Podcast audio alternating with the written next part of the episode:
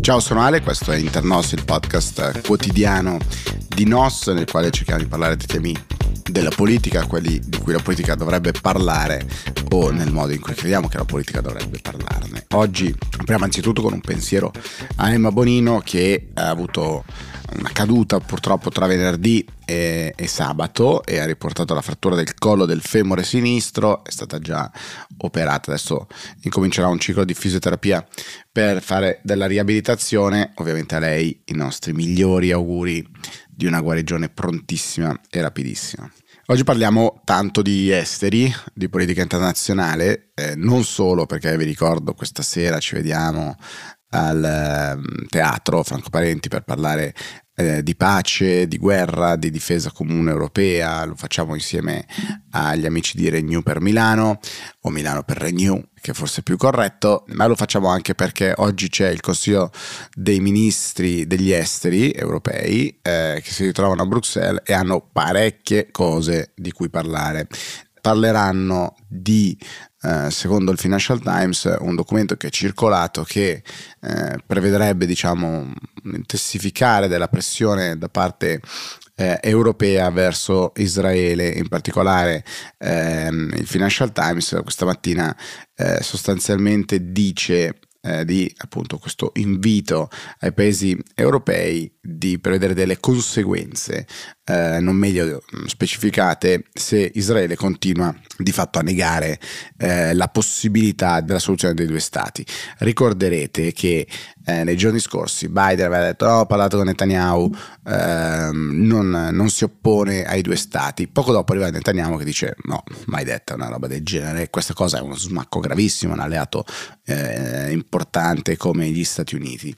Eh, l'articolo del Financial Times mi ha stupito, non tanto diciamo sorpreso, ma colpito ehm, con questa frase e traduco in, in, diretta, quindi abbiate pietà di me, ma dice sostanzialmente, mentre il potere negoziale, diciamo la leva eh, dell'Unione Europea su Israele è decisamente inferiore rispetto a quella degli Stati Uniti, ce n'ha eh, un po' di potere perché esiste una, eh, un accordo di associazione che garantisce un, eh, una, be- una serie di benefits eh, in termini di eh, investimenti e di eh, commercio, una condizione che ha, ha dato, ha fatto diventare l'Unione Europea il principale partner commerciale di Israele. Ora è incredibile questa cosa, cioè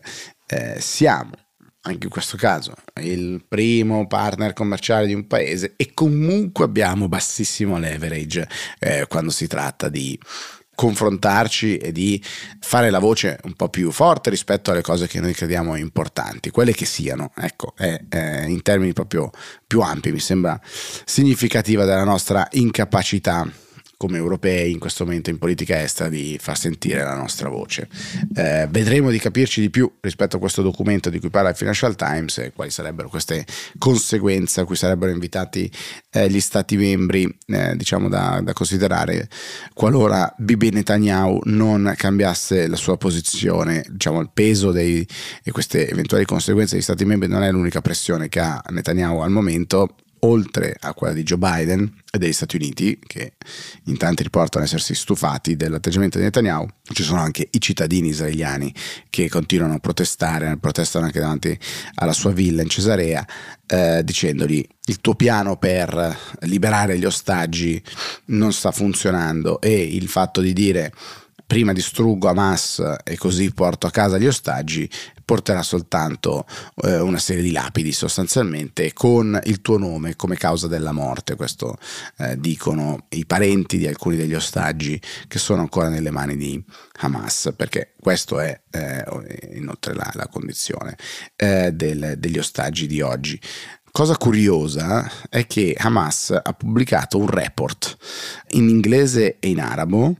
eh, rispetto a quello che è successo il 7 di ottobre, gli attacchi terroristici del 7 di ottobre, che ovviamente Hamas definisce come uno step necessario contro l'occupazione israeliana e diciamo una cosa che eh, è nell'ordine delle cose come risposta a eh, appunto l'occupazione da parte di, eh, di Israele. La cosa più incredibile che riporta Le Monde questa mattina è che no, questo virgolettato preso dal, dal, dal, report di Hamas e dice se ci sono stati casi in cui ci sono stati civili che sono stati oggetto, diciamo targeting di civili, è successo eh, in via del tutto accidentale e nel corso dell'occupazione con le forze di occupazione israeliane. Eh, molti israeliani sono stati uccisi dagli stessi militari israeliani e dalla polizia eh, a causa della loro confusione. Cioè Hamas che ha ucciso 1200 persone, stuprato, decapitato, rapito, portato ostaggi nei propri tunnel, adesso dice no, ma se ci sono stati dei casi in cui ci sono stati i civili che sono rimasti oggetto della nostra azione, è stato così un, un puro caso e colpa della velocità con cui eh, le infrastrutture statali di Israele sono crollate quel giorno e sono andate in crisi.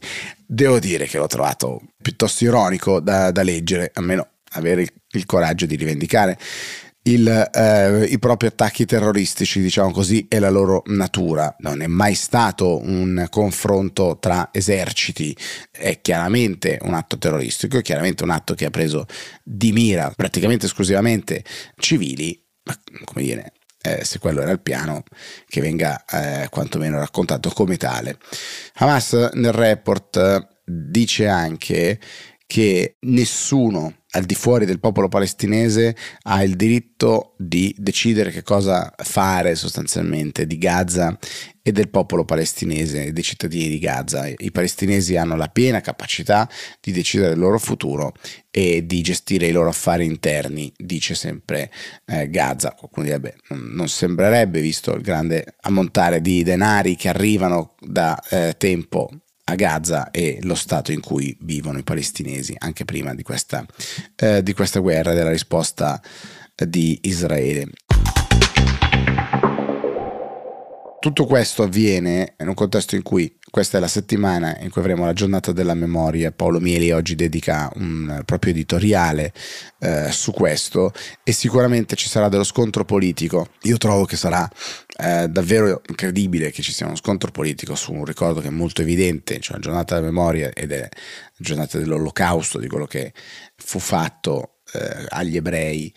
dalla follia nazista e pensare di fare arditi paragoni eh, di allora allargare lo spettro e allora fare una questione della, della, questione palestinese credo che sarebbe veramente ardito. Ne parla Paolo Mieli anche nel Corriere di oggi. Se avete qualche minuto vi consiglio la lettura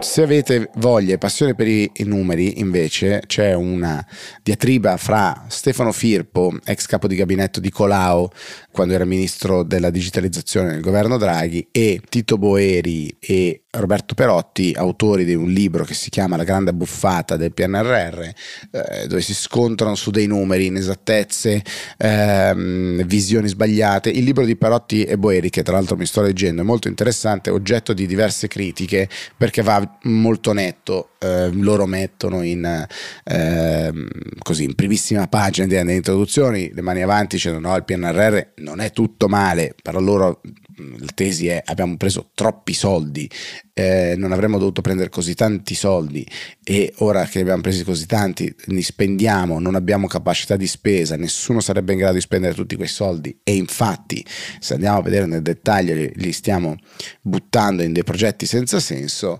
eh, in tanti li, hanno, li stanno attaccando su, su diversi eh, fronti, Firpo ne fa un'analisi estremamente puntuale eh, Boeri Perotti rispondono oggi sul foglio e c'è una piccola controreplica di Firpo, complessa da, da, da, seguire, ma se siete appassionati di numeri e di PNRR vi consiglio di leggervi il botto risposto oppure di leggervi il libro che comunque è sicuramente interessante. Eh, io lo sto facendo, magari lo possiamo raccontare insieme nei prossimi giorni. Intanto buona settimana e per chi è a Milano ci vediamo questa sera. Ciao!